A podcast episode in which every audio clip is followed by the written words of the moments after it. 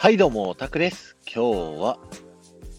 東京ディズニーリゾートのパーク内の敷地内のですね、どこでもいいので、まあ、外で聞いてください。今週はですね、パークのこだわりについて紹介したいと思います。ではですね、ちょっと周りを見渡してみてほしいんですけど、えー、周りを見渡した中でですね、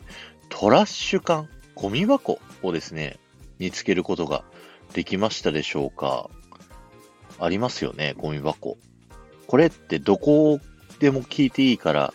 周り見てねって言ってるんですけど、パーク内って、周りを見るとですね、どこかしらにゴミ箱が見つかるぐらいの距離感でゴミ箱が置いてあって、ゲストの人たちがですね、ゴミをわざわざ捨てに行くのが苦にならないような位置の設定になってるんですね。なので、パーク内にはゴミをポイ捨てする人ってほとんどいないように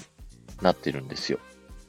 こうした工夫をですね、今週はちょっと紹介していきたいなと思います。ではまた。